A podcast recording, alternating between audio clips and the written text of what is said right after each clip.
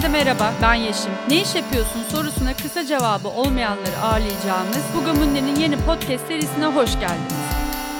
Merhaba Zeynel, hoş geldin. Hoş bulduk. Nasılsın? Yeşim. Teşekkürler, siz de iyisiniz. Ben de iyiyim, teşekkür ederim. Ne iş yapıyorsun?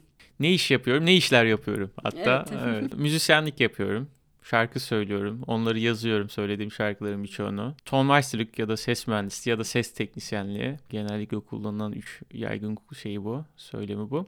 Tonmeisterlik işimi bazı solistlerle, sanatçılarla, gruplarla ve aynı zamanda Ataşehir Belediyesi Kültür Sanat Müdürlüğü'nde yapıyorum. Şimdiye kadar bir sürü konser ve performans mekanında çalıştım ses teknisyeni olarak. Şimdi bir süredir de kendi müziğimi Mart 2020'den beri diyebilirim ciddi bir şekilde kendi müziğimi yapmaya başladım. Onu ilerletiyorum. Bir yandan da akademik bir taraf tutturmaya çalışıyorum. Kendi kariyerimde müzik felsefesi çalışıyorum. İTÜ müzikoloji doktoradayım şu an.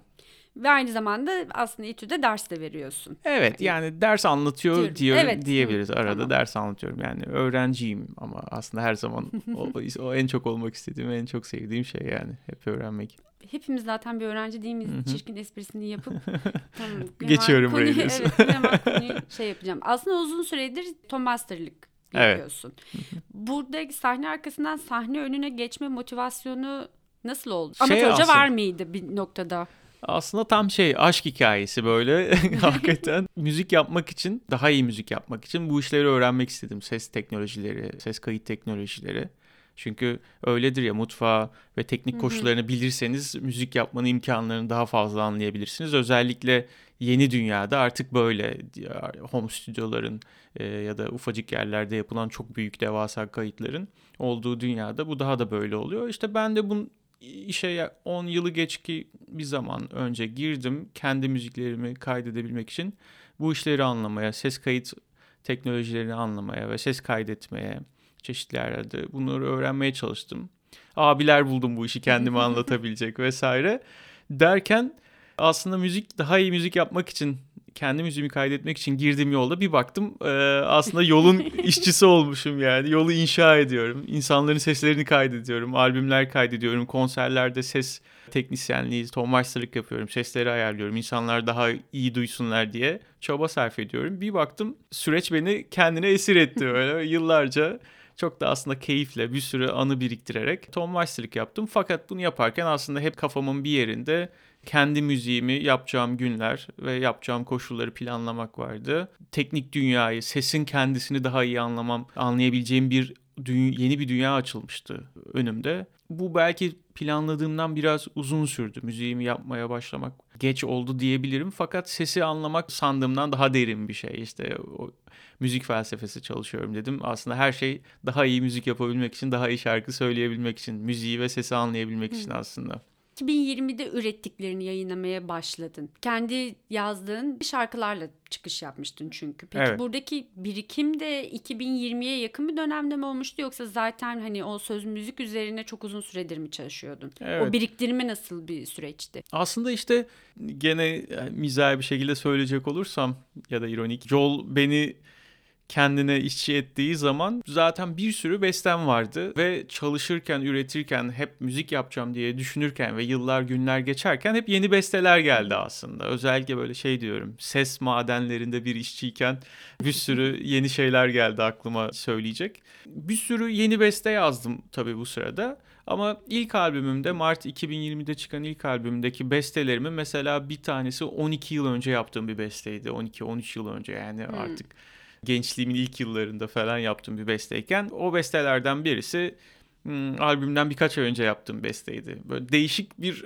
havuz oldu bu yüzden albümde aslında bir zaman havuzu oldu. 13 yıl öncesi de vardı, şimdi de vardı benim için ve onları aynı potada, aynı soundda, aynı üslupta eritmek de biraz mesela zordu. Orada biraz ses teknisyenliğimin, ses mühendisimin avantajlarını, fırsatlarını kullandım galiba. Orada onu merak ediyorum mesela hani kendi albümüne davrandığınla başka bir sanatçıyla çalıştığındaki albümdeki davranış nasıl oluyor? Objektiflik, subjektiflik, duygusallık. Evet aslında bence başkalarının işinde daha ciddi çalışıyorum ben. Yani şöyle daha özeniyorum. Ona başkasına ayıp olmasın endişesini hep taşırım çünkü. Kendime ayıp edebilirim çok rahatça. Ama şöyle bir şey oluyor tabii. Kendi işimi kaydettiğim zaman çalan söyleyen ben olduğum zaman şöyle bir kolaylık oluyor ya da bir e, arkadaşım benim şarkım için, bizim şarkımız için bir şey kaydettiği zaman onu yönlendirmek konusunda çok daha rahat olabiliyorum. Hı hı. Çünkü hakikaten benim ve bizim işimiz rahatlığı oluyor burada. Ve şöyle bir durum oluyor sadece e, ciddiyetinden öte. Kaydettiğim şeyin bir ses teknisyeni olarak bir sürü ses kaydetmiş ve onları mixlemiş, tonlamış birisi olarak kaydedeceğim şeyin, kaydettiğim şeyin büyük ihtimalle bütün işlemler geçtikten sonra nasıl duyacağını biliyorum. Nasıl duyacağını aşağı yukarı hmm. biliyorum. Çünkü o ses akışını, sinyal akışını, işlemler dünyasını biliyorum. Sese yapılan işlemler dünyasını biliyorum. Bu yüzden kendi şarkılarımı kaydederken evet şunu kaydediyorum çünkü böyle olacak, böyle duyulacak diye böyle çok daha deneysel işler yapabiliyorum. Aslında başka birinin işinde yapamayacağım şeyler yani. Bir floor tom kaydı yaparken aslında floor tom'un hiç vurulmayacak yerine vurup kaydedebiliyorum. Çünkü diyorum ki bunu asıl kayıttaki floor tom'la birleştirip böyle duyurabilirim diye. Çünkü bütün o silsile hemen aklıma geliyor ve böyle deneyselliğimi o alanda sergileyebiliyorum. Başkalarının işinde çok deneysel olamıyorum kendi işimde daha deneysel çalışabiliyorum diyebilirim. Daha az ciddiyetle tabii.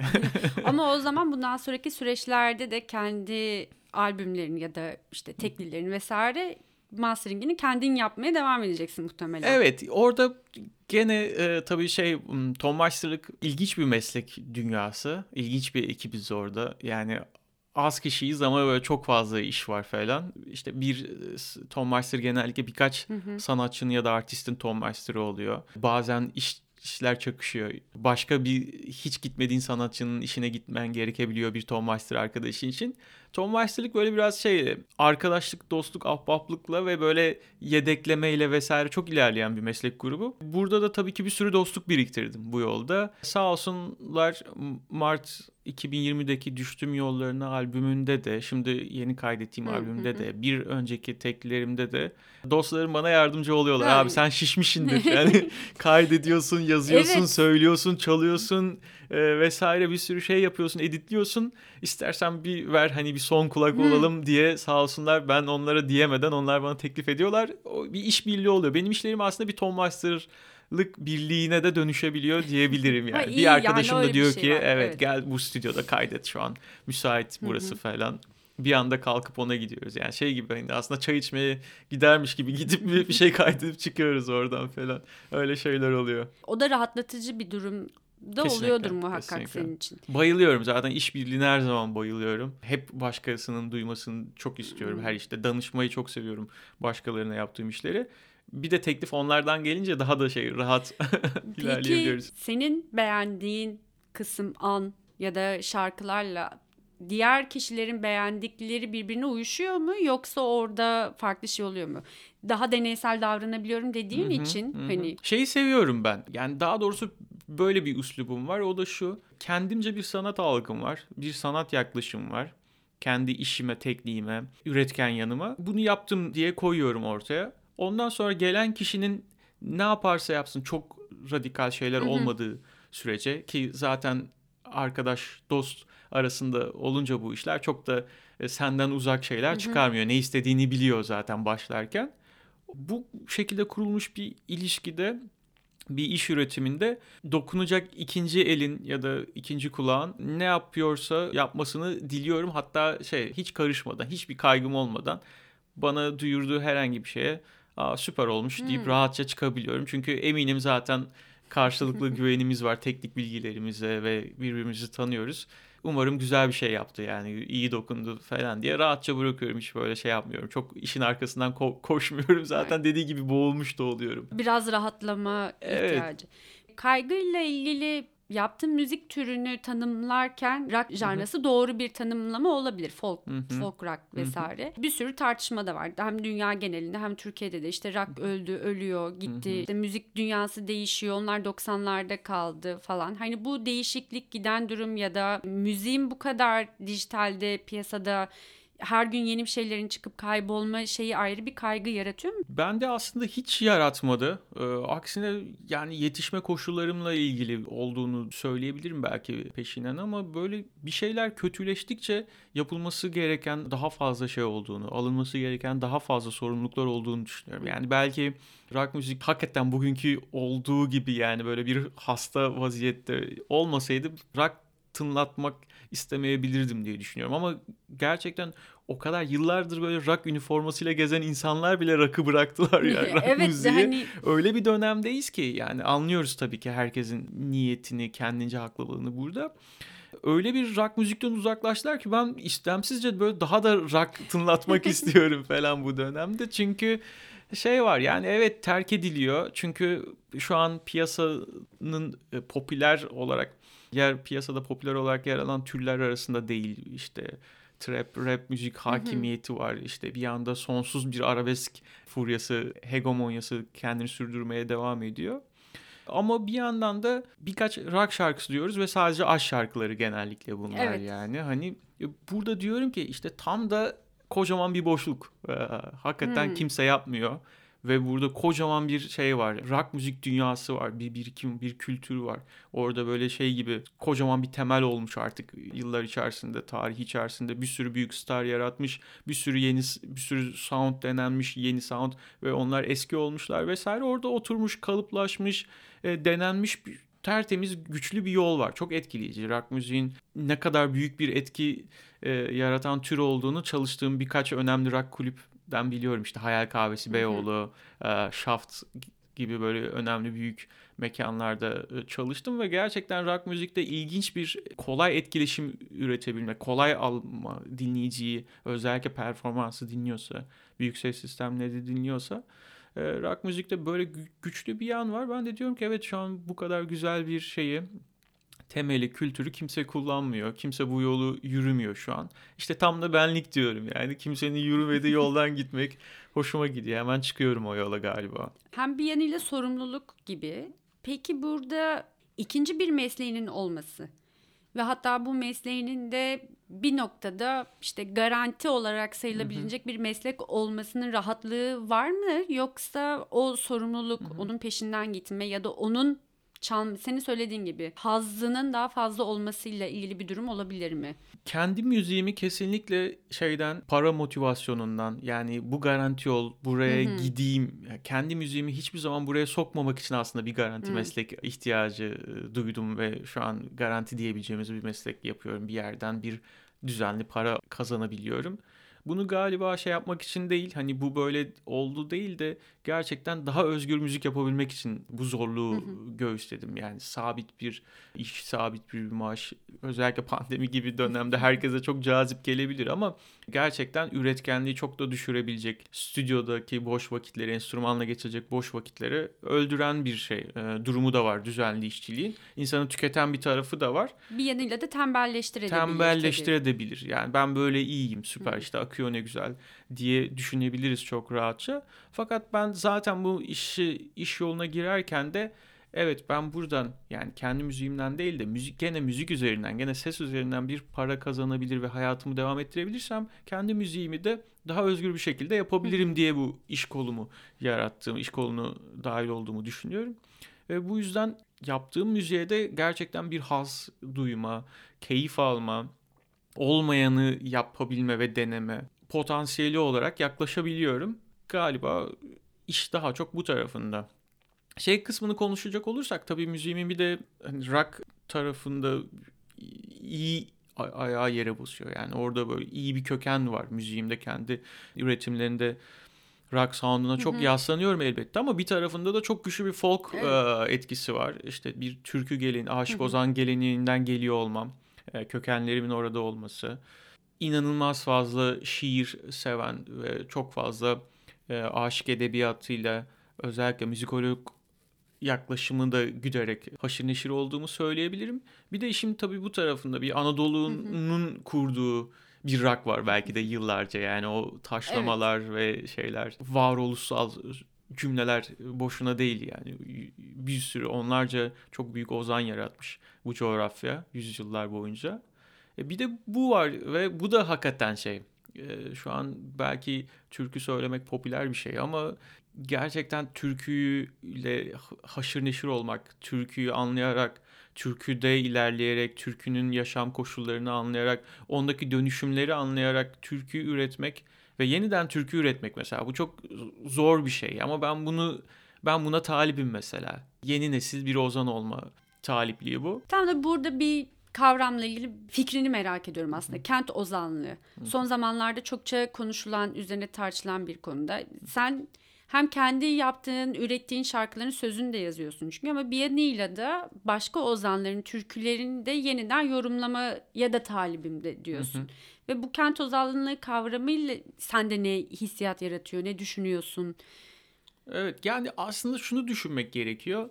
Ozanlık kavramı hakikaten tartışmaya çok açık. Üzerine çok yazılıp çizilmemiş bir kavram. Bunu biliyoruz. Bazı çalışmalardan söyleyebileceğimiz yerler var elbette. Şaman kam geleneğine dayanması, bir politik damar üzerinden taşınması, Türkiye'deki işte bugüne kadar aslında süre gelmiş Türk edebiyatı dediğimiz e, ürünlerin birçoğunun sözlü geleneğe dayanması hı hı. ve e, müziğin burada inanılmaz tutkal ol, bir tutkal özelliği taşıması nedir o tutkal durum? Bir mesaj var. Karşı tarafa iletilmesi istenen bir mesaj bu. Bir cümle olabilir hakikatten ve büyük bir meseleden bahseden, varlıkla ilgili, varoluşsal bir meseleyle ilgili bir cümle olabilir bu. Ölümle ilgili çok büyük, derin bir laf olabilir. Alemle ilgili, kozmozla ilgili çok derin, büyük bir laf olabilir. Bu laf karşıya ve sonraki kuşağa aktarılmak isteniyor. Evet, bunun için yakın yüzyıllarda keşfedilmiş bir yöntem var, yazı. Fakat yazıya sahip olamayan ya da göçmek zorunda kalan, yer değiştirmek zorunda kalan ve arkasında bırakacak tableti, kitabı olmayan ve oraya geri dönemeyecek durumda olan insanlar için işte burada müzik inan, inanılmaz işlevsel bir yerde duruyor müziğe, melodiye mesajı yapıştırıyoruz. Onu onunla kodluyoruz, birbirine bağlıyoruz ve artık zamana salıyoruz. Zaman içerisinde o kendi hı hı. adımlarını, kendi yollarını atıyor, kendi yollarını buluyor. Örnekle kolaylaştıracak olursak bir telefon ezberlemek istediğimizde böyle bir melodik bir şey yaparız ya işte 0500 falan diye böyle bir melodik bir şey kurarız oraya ve aslında melodiyle o numarayı, telefonu ya da cümleyi hatırlamak kolay olur tam aslında bu kökene dayanan ama biraz bunun ötesine geçen daha da işin içine sanatın, siyasetin, politikanın ve dönemin girdiği bir tarih bu. Ozanlar bu yolu yürütmüşler, ilerletmişler fakat burada tabii ki görüyoruz kentte yaşayan ozanlar da var aslında. 16. yüzyılda Sivas bir kent, dönemin koşullarına göre hı hı. bir kentti. Fakat hiç köyünden çıkmayan bir ozan da var. Sadece dede dedelerinden duyduğu ve dinlediği motiflerle, e, sözlerle müzik üreten, türkü üreten ozanlar da var. Bu anlamda kent ozanı önemli bir kavram ama yeni dünyanın kavramı olmadığını düşünüyorum. Yani modern dünyanın artık modernleşen dünyada kentleşmeye başlayan yeni dünyada birlikte başlayan 19. yüzyılda da gördüğümüz, 18. yüzyılda bile görebileceğimiz, 20. yüzyılda zaten sıkça gördüğümüz bir kavram olduğunu düşünüyorum. Sadece İstanbul gibi büyük bir kentle evet ilk defa karşılaşıyor belki bu tarih. Yani bu kadar teknolojik sıçramaların olduğu yeni bir dönem var. Burada tabii ki eskiye göre söylenecek kent ozanı doğa ile şehrin henüz birbirinden bu kadar şey, köyle şehrin henüz birbirinden bu kadar ayrılmadığı bir dönemde e, çok bir etki yaratmayacaksa da bu yeni dönemde söylendiği söylendiği zaman çok daha böyle cazip, sıra dışı ve de güzel tınlayan bir şey oluyor galiba diye düşünüyorum. Bunlar elbette benim şu an. Yok, ben de senin hani fikrini, kavramla ilgili fikrini merak etmiştim ama evet kent kelimesinin aslında eskiden beri var olması evet üzerinden konuşulmak Bunlar büyük sorular bir, bu arada. Evet. Çok önemli sorular. Bunlar hakikaten yani belki şu an yaptığımız gibi başka bir yerde birileri masa başında gene aynı konuşmayı yap, yapıyor ya da yapıldı. Birçok bir, bir, bir kere yapıldı ama e, gerçekten çok çalışılmayan şeyler. Ama kent ozanı deyince mesela benim aklıma kesinlikle trobadorlar geliyor. Köy kahvelerinde, meydanlarında dolaşıp, köy köy dolaşıp hikayelerini, masallarını, şiirlerini anlatan, başka köydeki, uzaktaki insanlara aktaran e, aşıklar, gezgin ozanlar geliyor. Onların her birinin kent ozanlığının bir tarafını temsil ettiğini öngörüyorum. Geçmişe bakarak söylediğim bir şey bu elbette. Ama belki hakikaten burada kocaman bir çalışılması gereken bir alan var üzerine yazılıp çizilecek bir sürü şey var yani. Evet. Bu sorularla da açılacaktır gibi, hani, bu tartışmalar. Sadece doğru modern zamanın değil belki öncesinden beri gelen bir durum. Hı-hı. Belki kavramlaşması ve bu kavramın Hı-hı. tartışılması daha yeni bir Hı-hı. süreçte olabilir yani. Hı-hı. İşin hem aslında ses tekniği kısmı ile ilgilenip hem şimdi de sahneye çıkma ile ilgili Hı-hı. bir tarafta da duruyorsun. Hı-hı. Her ikisi içinde olabilir o yüzden sorduğum soru.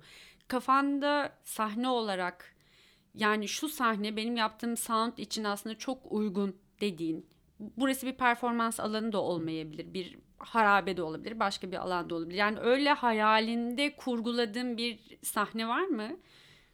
Süper. Yani gelmeden önce şeyle Evrencan Gündüz'le bir yan yanaydık kısa. Hmm. Selam olsun ona da.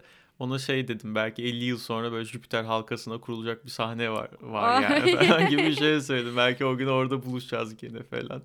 Yani hayal sonsuz bir şey gerçekten. Evet mesela böyle bir hayalimiz olabilir. Ya da ya da hayalimizin ucu hayallerimizin ucu bucağı yok. Bu da hayallerimizden biri olabilir ve çok basit bir hayal bile olabilir. Kurulabilecek büyük hayallerin yanında. Şu anki gerçeklik içerisinde şu an var olanlar üzerinden düşünecek olursam yaptığım türün mesela biliyorum ki gitmedim hiç ama Kanada'da çok sıkı bir folk rock dinleyici hı hı. kitlesinin olduğunu ve böyle büyük rutinlerinin işten çıkıp akşam bir pub'da bir şeyler içerken kesinlikle arkada çalan folk rock ya da folk indie tarzda müzikler dinleyerek muhabbet etmelerin olduğunu biliyorum mesela sıradan bir alışkanlıklarından birinin bu olduğunu biliyorum. Çok fazla e, müzik satın alınıyor çok fazla folk rock performanslarının olduğu büyük festivaller oluyor diye biliyorum. Hı hı. Kanada bu işin şeyi de diyorlar işte.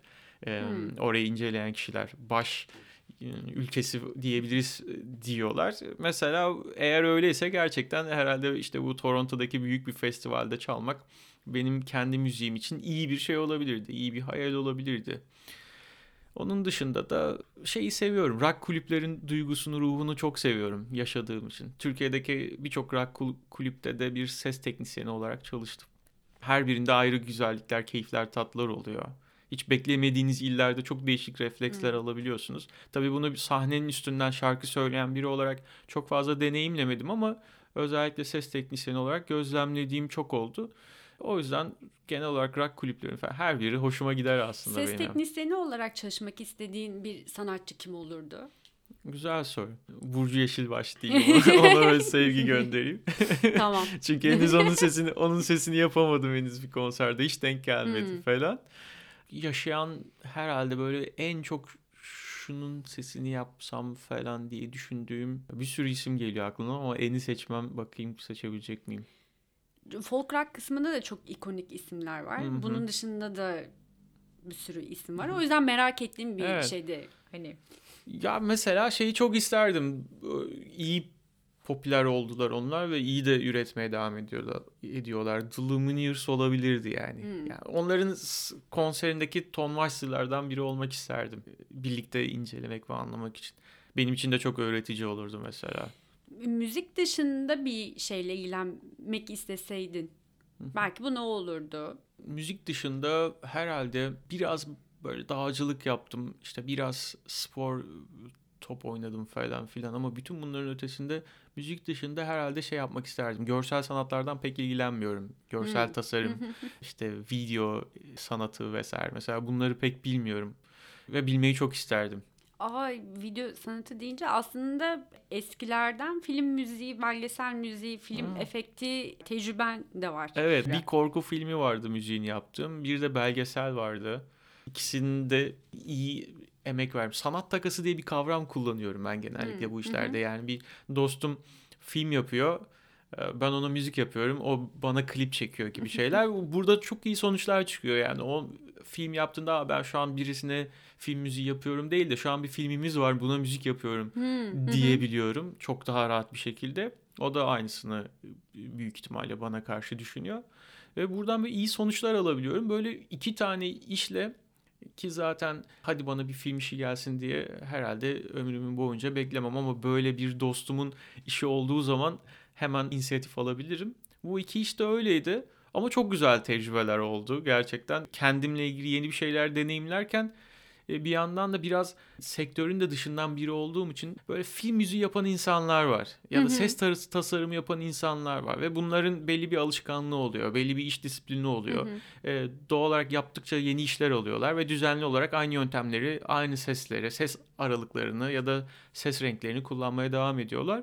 Ben şimdi biraz birçok konuda da böyle az ötede kalan, daha dışarıda kalan biri olarak hareket etmek edince çok hoşuma gidiyor. mesela bu film müzik işleri biraz böyleydi. Yani aslında sektörde film müziği yapan biri değilsin ama müzik yapıyorsun ve şimdi film müziği yapacaksın. Böyle çok şey geliyor. Cazip, deneyime açık, yeniliğe açık. Bazen iyi sonuç alamayabilirsin. Normal hepimiz için böyle şeyler olabilir. Ama iki tane çok iyi sonuç aldığım böyle bir iş deneyimim ya da sanat deneyimim oldu. Çok da keyif almıştım. Korku filmi seviyor muydun? Korku Yoksa... filmini çocukken çok seviyordum. O, galiba çocukken yani... o kadar çok izledim ki bizim bizim bir öyle bir dönemimiz de vardı ya böyle şeyler Freddy'ler evet, falan öyle An Sokağı evet, evet, bir serisi evet. böyle hani. çocukken çok seviyordum. Sonra tamamen koptuk tabii böyle çizgi filmden kopar gibi kop, koptuk diyebilirim korku filminden. Ama müziği yaparken bazı yerlerde korktum gerçekten. Aa, şu an oluyor dediğim yerlerde genellikle korkuyordum ben Kendi de. yaptığım müzikten korkup evet. sonra da dinleyemedim. Sonra dinleyemedim durumlar oldu vallahi. Bu süreçlerde hani film müziği sonrasında gelen eleştiri olabilir. Kendi müziğin besteyle ilgili durumlar olabilir. Bunlarla ilgili kendini sekteye uğratacak eleştiriler alıyor muydun hiç? Belki ee, halen daha alıyor da olabilirsin. Evet. Geçmişle ilgili değil sadece konu. Eleştiriyle mesela önce kendime kesinlikle şey demeyeceğim. Böyle ben zaten kendini eleştirmesini bilen biriyimden çok farklı bir şey söyleyeceğim. Hayatımda yaptığım en kötü ses olduğunu düşünün. Bir konser var ve konserin Tom Master'ı normalde ben değilim ama o gelemedi. Yerine ben gittim tanımadığım bir grubun. iyi de bir grubun. Ama anısından dolayı da pek ismini vermeyeyim. Tom Master'ını yaptım. Bir konser soundcheck'ini yaptık. Konseri bekliyoruz.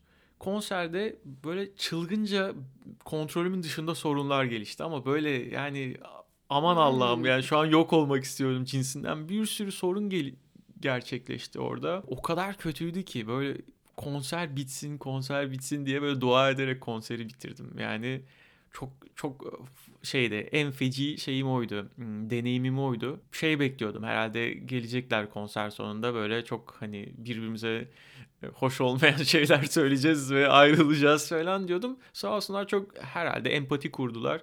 Böyle bir çok tartışma uzamadık. Küçük konuşmalarla, briefinglerle işi geceyi kapatmış olduk. Sonra o şeyin konserin şeyini aldım. Playlistini aldım. O gün çalınan şarkılar yazılmıştı. Hmm. Sonra işaretler de vardı. Şu şarkıda bu efekt, şu şarkıda böyle falan gibi. Sonra o playlisti aldım. Hala saklıyorum öyle. En özenli sakladığım anı anı kağıdım olabilir o. O playlist duruyor. Böyle bakıp bazen her an böyle bir anı yaşayabilirsin Orada hiç böyle yani kendime. bıraksam mı diye düşündüğüm bir şey oldu mu? Onu hiç yapamadım ya. Böyle şu an gidiyorum ya burayı terk edip falan gibi şeyler iste, istiyorum aslında böyle bir birisi de olabilmek yeri geldiğinde ama bunu hiç yapamadım. Hep o boğuşup sonuna kadar orada hmm. ne yaşanacaksa hep birlikte yaşayacağız bakalım bunu falan diye kaldım çoğu zaman orada. Yani çünkü işte hem Thomaster'lık yapıyorsun aslında hem bir yanıyla da işin yaratıcı üretici tarafısın. Evet. Ve bu işin hiç gecesi gündüzü yok aslında ve bir yanıyla da gündüzde ofis şeydesin. İnsanın Hı-hı. hani bir noktada tamam müziğe bu kadar da hayatımı vermek zorunda değilim düşüncesi olabilir. Evet ya şu oldu aslında pandemi çevremde bazı arkadaşlar için böyle iyi bir fırsat olarak göründü ve bunu fırsata çeviren yani bu dezavantajı facia durumu e, avantaja çevirebilen dostlarım oldu çevremde ve aslında galiba ben de bunlardan birisiyim. Yapamadığım bir şey yaptırdı bana. Olur ya böyle siz aslında hani dedik ya ben böyle bir plan yapıyordum ve şu an oralarda Hı-hı. bir yerdeyim. Aslında e, plan yaptığımızı zannediyoruz çoğu zaman. Birçok şey yaşatılıyor bize vesaire. Denk gelimler büyük önem aslında hayatımızda ama biz böyle Aa, denk geldik deyip geçebiliyoruz çoğu zaman. Pandemi de bir anda sadece aslında hem belediyede çalışırken yoğun bir program içerisinde hem de dediğiniz gibi freelance tohumlaştırlık yapıyordum dışarıda. Bu bana çok uzun yıllardır 7 güne mal oluyor diyebilirim neredeyse ki bir de burada bir bitmiş yüksek lisans var ve bir doktora var şu an. 7 gün temposunda çalışan bir adam olarak bir anda pandemiyle birlikte evde kaldım yıllar sonra. Böyle bir hafta geçti evdeyim, iki hafta geçti evdeyim. O kadar kafam açılmaya başladı ki aslında durup hemen yapmam gereken bir sürü şey olduğunu hatırladım ve e, büyük bir çalışkanlıkla işlere sarıldım. Yani aslında belki de çok önce zaten ya bu kadar çalışmamam gerekiyor dediğim anlar olmalıymış Ama hmm. bunların hepsini kaçırmışım. Ya da ben hayır ben bu işi yapmıyorum dediğim işler gelmiş bana ama ben hayır diyememişim ve ben o işleri yapmaya devam etmişim. Tabii bana bunların hepsini pandemi gösterdi. Yani işi yaparken çünkü insan ne kadar fena bir durumun içerisinde, ne kadar yoğun bir durumun içerisinde bile olsa çok ilginç bir canlı. Durumun içerisinde böyle her şey hemen normalleştirebiliyor. Bunu kendi olağan yaşam koşulu bu diyebiliyor ama sonra dışarı çıktığında ben ne yapmışım, ne kadar çalışmışım, evet. aman Allah'ım falan diyebiliyorsun. Ancak dışarı çıkınca içerideyken oluyor ne oluyor? Dediğin gibi gece 4 olmuş konser devam ediyor. İnsanların böyle artık yorgunluktan işte içmekten vesaire pestili çıkmış falan ama sen hala orada sesleri kontrol etmeye çalışıyorsun. miksere sahip çıkmaya çalışıyorsun. Böyle geceler oluyor. Ve sen de artık bir yerden sonra gece bitince sorumluluğun bitince sen de kendini kaptırıyorsun. Kafanı dağıtıyorsun. Sabah olmuş bir yerde oturuyorsun bir arkadaşınla içiyorsun muhabbet ediyorsun. Ve böyle o gece bir şekilde unutuluyor yarın koşarak işe gidiyorsun. Aa soundcheck vardı falan diye.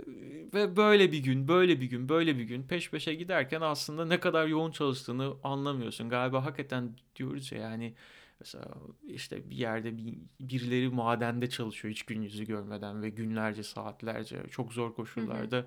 dışarıdan o çok zor görünen şey galiba işte işin içine girince kolay ve rutinli oluyor ya onu yani adam dışarıdan ona şaşıranlara şaşırıyor falan ya bazı inşaat işçilerinde vesaire falan bunlar sıkça tartışma konusu da oluyor son zamanlarda tabii. Böyle bir gerçeklik var galiba hepimiz için.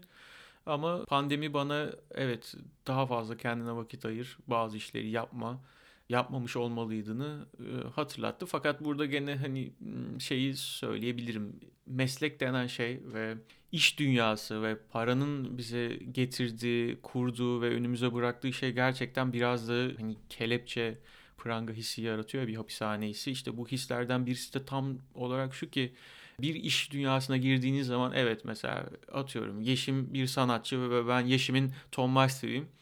Yeşim'le bir iki konsere gittik ama Yeşim'in albümü tuttu bir anda. Hı hı. Ve Yeşim'in bir arkadaşı var işte. O da Burcu. Onun da Tom Meister oldum. Zaten aramız çok iyi. Ve aslında böyle birkaç iş yaparken sonra bir anda Yeşim'in işleri çok yolunda bir sürü konser yapıyor. Burcu'nun işleri çok yolunda bir sürü konser yapıyor. Ben aslında hiç böyle bir şey beklemezken bir anda bir sürü konserin altından İçinde... kalkması gereken bir adam oluyorum. Bu noktada bir şey merak ediyorum. Sonda sorum da olsun. Dijital konserlerle ilgili ne düşünüyorsun? Çünkü aslında hem işin ses kısmı ile ilgileniyorsun hem de çalan kısmısın. Ve birinde ses kalitesi çok iyi değil tabii ki o konser alanını verdi ve seyirci de yok. Bu gelecekte dijital konserler, fiziksel konserlerin yerini alacak, almayacak tartışmalarından da şey bağımsız olarak da. O alanın yarattığı rahatlık ya da sürdürülebilirlik ya da senin fikirlerin neler? Şeye bayılıyorum bu arada. Yani böyle bir tartışmanın çıkmış olmasına bile bayılıyorum. Çünkü aşırı merak ediyorum. Neler yaşayacağız? Yani Hı-hı. konserler 5 yıl sonra ne olacak? 10 yıl sonra ne olacak? Bu zaten hep benim çok ilgimi çeken bir şeydi. Pandemi birçok şeyin kimya e, tepkimesini hızlandırdığı gibi bunu da süratli bir dönüşüme uğrattı. Bir yanda post-human tartışmaları var. Artık kend, şey aracı kendisi olan insan durumu Hı-hı. ve dijital artık gerçeklikle birçok alanda yer değiştiriyor ve birçok alanda birçok sanatçı böyle içerikler, sanat eserleri üretiyorken müzisyenler bunu deneyimlemeye başladılar ve büyük ihtimalle de çok hızlı şekilde yeni deneyim dünyalarımız olarak pandemi geçtikten sonra evet belki fiziksel konserlere geri döneceğiz ama işin bu tarafında bizi bırakmayacak yeni bir dijital dünyanın olduğuna eminim. Çünkü şunu gördük pandeminin ilk dönemlerinde sponsor firmalar için çok elverişli bir şey oldu. Neydi hı hı. o? Sponsorlar bir konser bir konsere geldiği zaman oraya sponsorluk yaptıkları zaman oraya personel bırakıyorlardı. Ürün taşıyorlardı. Hı hı. Bir lojistik hizmeti vardı ve konser mekanı 500 kişilik bir mekansa 500 kişiye ulaşıyordu bu firmalar. Ama şimdi çok daha az bir maliyetle ya da aynı maliyetle 500 değil 5000 kişiye çok daha kolay ulaşabiliyorlar. Bu konser desteği sponsorların e, e, konserlere verdiği desteği bu anlamda çok cazip düşünülmesine sebep oldu. E, bir yandan pandeminin büyük tartışma şeylerinden boyutlarından biri de meşhur 5G tartışmasıydı. Hı hı. Hala herkes konuşuyor işte yurt dışından birisi. Okuyorum bu arada bu fütüristlerin ya da işte postyumun tartışması yapan bazı hmm, İngilizce makale ya da yazı yayınlayan insanlar var. Merak hı hı. ediyorum onlar ne fikirler öne sürecekler ama şöyle bazı çıkarımlarım oldu son olarak ben de söyleyecek olursam. Onların da yazdıklarından anladığım ve derlediğim, topladığım şeyler bunlar. Evet artık yeni bir dünya var. Hmm, konserler değişecek kesinlikle ve 5G tartışmaları bunda büyük yer tutacak. Eğer ola ki söylendiği gibi bir şeyse bu 5G gerçekten e, Amerika'daki bir grup konser verecek ve konseri dünyada e, atıyorum 5 milyon takipçisi varsa 5 milyon takipçisi onu dinleyecek. Belki evlerinde dinlemeyecekler. Daha iyi ve kontrol altında olunabilsinler dedi ve daha iyi sound alabilsinler diye konser mekanlarına gidecekler. Konser mekanlarında aslında Amerika'dan bir adamın canlı yayını dinleyecekler. Oradaki yansıtılan hı hı. ya da simüle edilen şeylerle ve oradan gelen e, ve anında neredeyse anında gelen ses sinyaliyle bu konserleri dinleyecekler. Ve oradaki insanlar da için mesela bir story atacaksa 500 kişiyle aynı anda izliyor olmanın storiesini değil de 5 milyon kişiyle aynı anda izliyor olmanın storiesini atacaklar ve birçok grup biliyoruz Türkiye'ye gelemiyor, gelemiyor vesaire gibi durumların da önüne geçilmiş olacak. Gibi gibi bir sürü şey okuyorum, düşünüyorum, anlıyorum. Herhalde böyle çok çılgın şeyler bizi bekliyor. Seni heyecanlandıran bir nokta. Evet kesinlikle. Özellikle ses teknolojileri açısından. Bir de bunlar nasıl değişecek? Kullandığımız şu an teknolojiler nasıl evrilecek? Nelere dönüşecekler diye ekstradan da heyecanlandırıyor tabii. Çok teşekkür ederim Zeynel ben geldiğin çok teşekkür için. ediyorum. Görüşmek üzere. Kendine iyi bak. Siz de. Herkese selam. Bugamundi sundu.